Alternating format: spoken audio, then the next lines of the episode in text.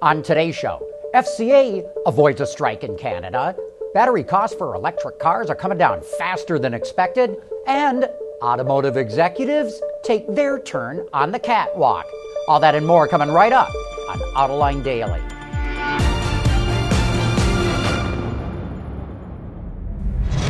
This is Autoline Daily, the show for enthusiasts of the automotive industry. FCA faced a strike yesterday from its Canadian workers, but the two sides were able to come to an agreement at the last minute to avoid a shutdown.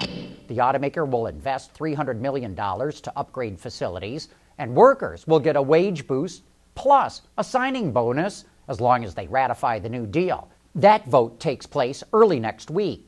As you may remember, a similar scenario unfolded last month between Canadian workers and General Motors.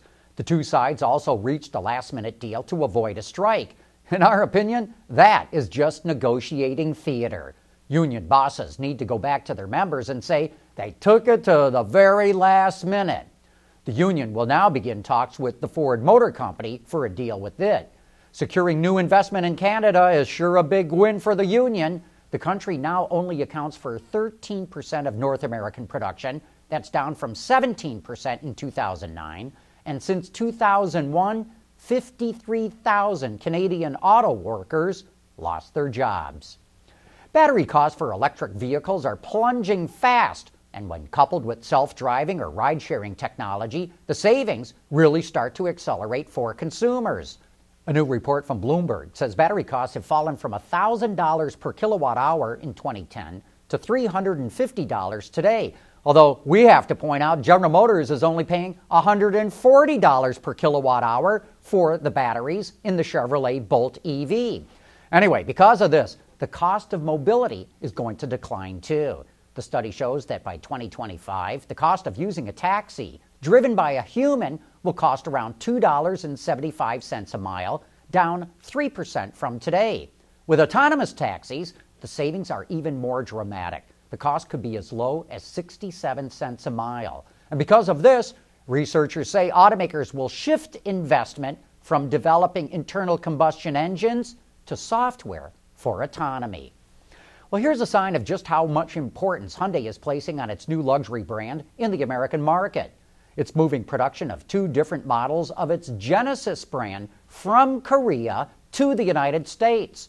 Auto Forecast Solutions reports that Hyundai will move production of the next generation G80 sedan from Ulsan, South Korea, to its assembly plant in Hope Hull, Alabama. It's also going to assemble a full size D segment crossover based on the same G80 platform.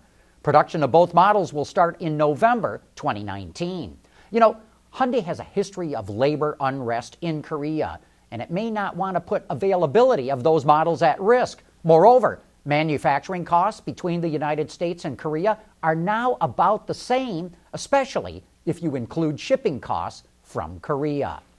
Still to come, the GMC Sierra gets an off road variant, and Ford gives the Mustang more power. AutoLine Daily is brought to you by Bridgestone Tires, your journey, our passion. Dow Automotive Systems, advanced materials that deliver better results. And by Lear a global leader in automotive seating and electrical systems. GMC offers off road versions of the Canyon and Sierra called the All Terrain X, and now the Sierra HD is getting it too. The new model is based on the 2500 HD Crew Cab four wheel drive and is powered by a 6 liter V8 gasoline engine or GM's all new Duramax 6.6 liter V8 turbo diesel. The Sierra HD All Terrain X comes standard with features like the Z71 off road suspension package, an underbody shield, and an automatic locking rear differential.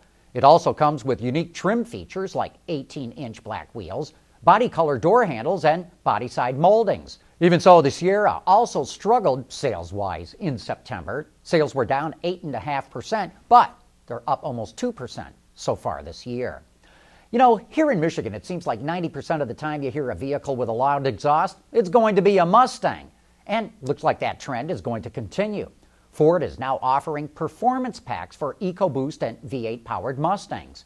A calibration kit for the EcoBoost engine bumps horsepower to 335. That's 25 more Torque jumps an impressive 70 foot pounds to 390. There are three different power upgrades for V8 Mustangs that provide up to 37 more horsepower, an increased red line, and allowing shifts without lifting the throttle with manual transmissions.